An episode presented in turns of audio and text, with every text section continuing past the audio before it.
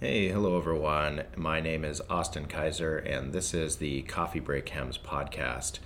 Uh, welcome to episode number one, where we are going to be talking about pressure support um, and the difference between a single and a bi level of support. So, this is going to be a uh, uh, first part of a probably three part series over the next month and a half or so on all things pressure support.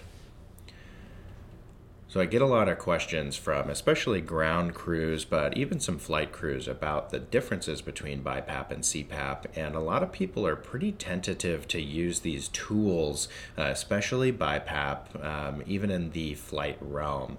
Uh, and they're tentative to use it because they can set it up on their ventilator no problem, but then they get to the point where they maybe need to make the patient comfortable uh, and they need to maybe make some titrations and they just aren't really knowledgeable about it, and so they're much more likely to intubate the patient or just place them on some high flow O2 and kind of hope for the best during that 20 minute transport. So, hopefully, over the next 10 to 15 minutes, we're going to demystify pressure support and uh, make you a lot more confident about doing this in the field. So, let's get right into it. Uh, we have a patient who is maybe a CHF patient who has been having an increasing uh, shortness of breath over the past few days. The ground crew gets there and places the patient on CPAP because that's what their protocol is, and the patient magically starts to get better. And uh, they don't really know why the patient got better. They just know that CPAP is a lot of flow, and so the patient started to get better. And so we're going to break it down on really what that CPAP and what that single level of support is. So I have a question for you, and that question is what is oxygenation in our patient? In order to do that, it's pretty simple. Let's go ahead and do a little breathing exercise. So, breathe in and out of your mouth just like you normally would. Uh, well, hopefully, you're probably not a big mouth breather. Let's go ahead and breathe in and out of our nose like we normally would in any given breath. So, we are.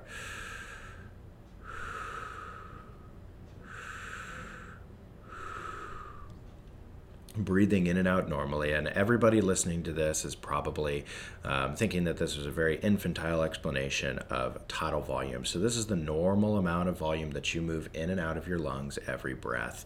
In a spontaneously breathing patient, which hopefully everybody listening to this is a spontaneous breathing patient, uh, your tidal volume is going to be somewhere in the neighborhoods of probably about five to seven milliliters per kilogram of your ideal body weight.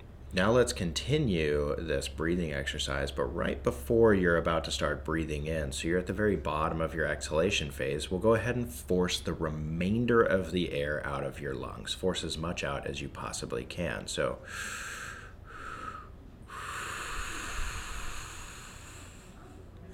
there's a ton of volume in there. And what we just did was we forced out all of our expiratory reserve volume. Expiratory reserve volume, which is about 15 milliliters per kilogram, is the amount of air that's left in our lungs after we're normally done exhaling. There's an additional volume called our residual volume or our dead space, which is another 15 mLs per kilo. And so the amount of volume that we leave in our lungs between breaths is about 30 milliliters per kilogram. And that is oxygenation. So the ability for our lungs to have a a volume, which we would refer to as our functional residual uh, volume. Uh, our functional residual volume is about 30 milliliters per kilogram, and that is what allows the oxygen time to diffuse across that alveolar capillary membrane uh, because we're not collapsing our alveoli between every single breath, we're keeping some volume in there. So, if for some reason we have a patient who has reduced the volume that they're retaining in their lungs between breaths because of alveolar shunt, like uh, pus from pneumonia or fluid from congestive heart failure, then we're going to have a patient who has a reduced oxygen saturation. So imagine uh, you breathing in and out like you just were. Uh, we're kind of going up and then down and up and down, and we're waxing and waning with this curve. And if you're a math person like I am, you would refer to it as like a sine curve. Um, so, really, when we say oxygenation, we should think of everything that sits below that sine curve all the way down to zero. That is oxygenation. So, if we want to increase oxygenation in our patient, all we have to do is somehow increase the amount of volume that they are retaining in their lungs between breaths. And there's a couple ways that we can do that. So there's a couple ways rather that we can increase oxygenation in our patient. The first is that we can increase the amount of available oxygen that's reaching their alveoli. So instead of breathing for them at, uh, or excuse me, instead of uh, allowing them to breathe room air, we're going to increase the concentration of oxygen up to a, an FiO2 of 40 or 50 or 60 or what have you. So we're going to increase the concentration of oxygen that's entering their lungs.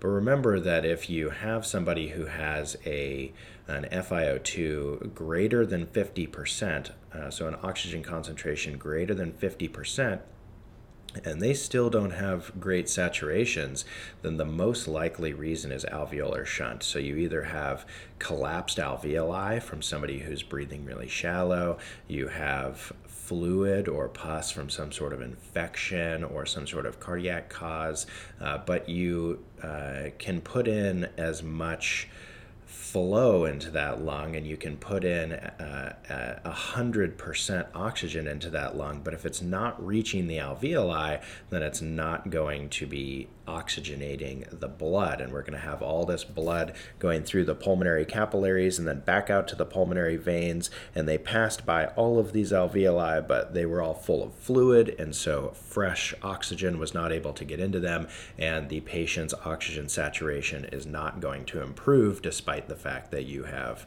increased the concentration of O2 so the only way that we can increase oxygenation if we have a high FiO2 is by increasing the volume we're leaving in the lungs between breaths. So we're going to force that person to keep air in their lungs, uh, and we do that by increasing PEEP. So that's why CPAP works. We increase PEEP in the patient, and we have a uh, we have a functional residual capacity that has decreased down to maybe 24 25 milliliters per kilogram due to fluid. And now we are going to introduce PEEP and bring their their PEEP up to you know 5 or 10 or whatever your policy says that you're supposed to do for this. And you are going to be increasing their functional residual capacity and increasing their oxygenation. So oxygenation problem equals PEEP and FiO2. And that's all good and dandy for your CHFer uh, or your pneumonia patient. But what about the COPD patient? So, generally, the oxygenation problem that they're having is the reason that they called 911. But their real root problem is that they have a CO2 problem, right? They've got that ventilation problem. So, we know how to manipulate their oxygenation. If we're having an oxygenation problem, we are going to adjust their PEEP and their FiO2. But what about these people that are having a ventilation problem like our COPDers? So, in order to help these patients out, we need to answer the question what is ventilation and how do we manipulate it? And it's very simple. All we need to do is manipulate their minute volume. So, in order to manipulate somebody's minute volume, we need to know what the components are. So, in order to generate a minute volume in our patients, we're going to take the volume of breath that they take, which let's just say this patient has an ideal body weight of 80 kilos. So, this is a pretty tall person.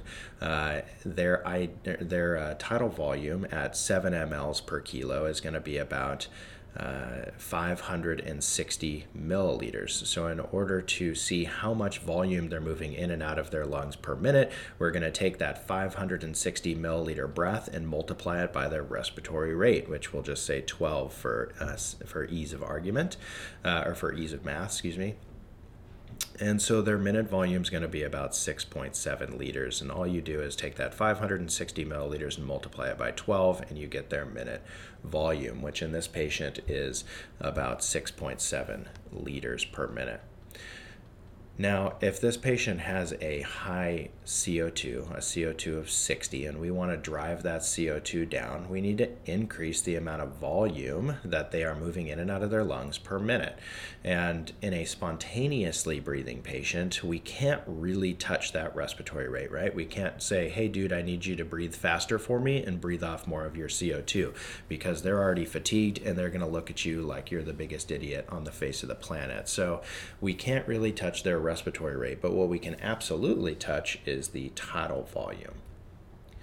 So let's take this patient who is breathing 7 mLs per kilo. So he's breathing about 560 milliliters per breath. And we want to go ahead and increase that minute volume up to, let's say, 10 liters per minute. So all we're going to do is we're going to increase the amount of pressure that we are giving to this person during his inspiratory phase when he's breathing in and make him uh, consequently take bigger breaths. So if we increase the amount of uh, the amount of pressure, the amount of force that this um, person is seeing as soon as they start breathing in, they're going to take deeper breaths without feeling any type of increased discomfort, and oftentimes it'll make them feel a lot more comfortable.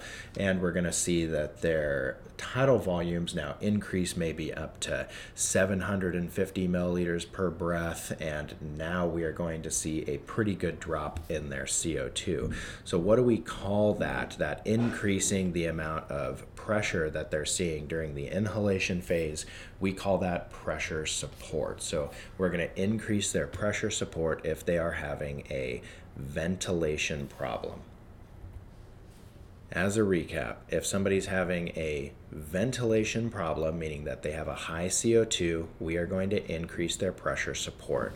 If somebody, unless they have a profound metabolic acidosis, and you put them on BiPAP because they may be um, or a CHF patient, but you put them on BiPAP on your ventilator, and you put them on their default settings of 16 over 6, and you see that their end tidal CO2 is now 8, then you should probably back off on that pressure support uh, in order for them to retain a little bit more CO2. So, a CO2 problem, change the pressure support, the inspiratory support.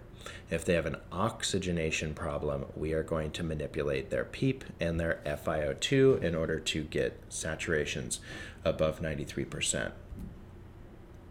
So, the last little topic is what even is 16 over 6 or 10 over 5 or whatever starting settings that you normally do.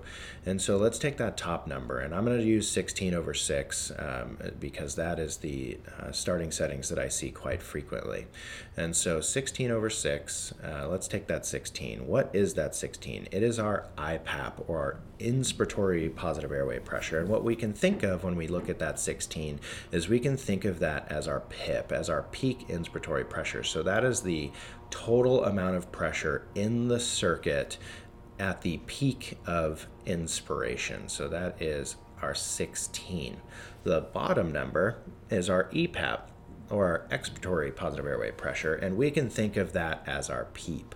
So if we have 16 over 6, our IPAP is 16 and our EPAP or our PEEP is 6. So how do we get our pressure support? Because I haven't talked about inspiratory pressure support. And that is going to be the difference between 16 and 6. So if we actually look at our numbers of 16 over 6, we have our IPAP of 16, we have our EPAP of 6, which gives a difference of 10, meaning that our pressure support, our inspiratory pressure support, is going to be 10. A lot of people will also refer to that as the delta or the driving pressure, that 10. And a, a delta of 10 is pretty substantial, and that would uh, really be reserved for somebody who has a ventilatory problem, which makes sense, right? So, if somebody has a ventilation problem, they need a higher pressure support in order to help to normalize their CO2, and so they would need that high delta or that high driving pressure. Somebody who has a purely oxygen problem needs a very small delta, so they could have an IPAP Uh, or an IPAP and an EPAP of maybe 12 over 10, and so they have uh, they have a PEEP set at 10, and their pressure support is only going to be two. Right, the difference between the IPAP and the EPAP is our pressure support. So they would only have a pressure support of two and a PEEP of 10 because that oxygenation problem doesn't need a big a big driving pressure, a big uh, a big delta or pressure support in order to uh, in order to make them feel more comfortable. So, all right, guys, I hope that made sense to everybody. Uh, as a 15 second recap. If we have a CO2 problem, we're going to change our pressure support. If we have an O2 problem, we're changing our PEEP and FiO2. And that 16 over 6 or that 10 over 5, that's going to be our IPAP over our EPAP. And in order to see what your inspiratory positive, or excuse me, your inspiratory pressure support is, you need to minus those two. Uh, so I hope that all of you guys join us for parts two and three of the pressure support series here. Uh, part two is going to be talking about how to make somebody comfortable on BiPAP, and then part three is going to be uh, maybe using the CPAP setting in lieu of uh, high flow nasal cannula when we're facilitating a transport uh, out of a facility. So I thank everybody for stopping by. If you guys have any questions, feel free to reach out to me at akaiser at phiairmedical.com. And I'll see you guys in two weeks for part two.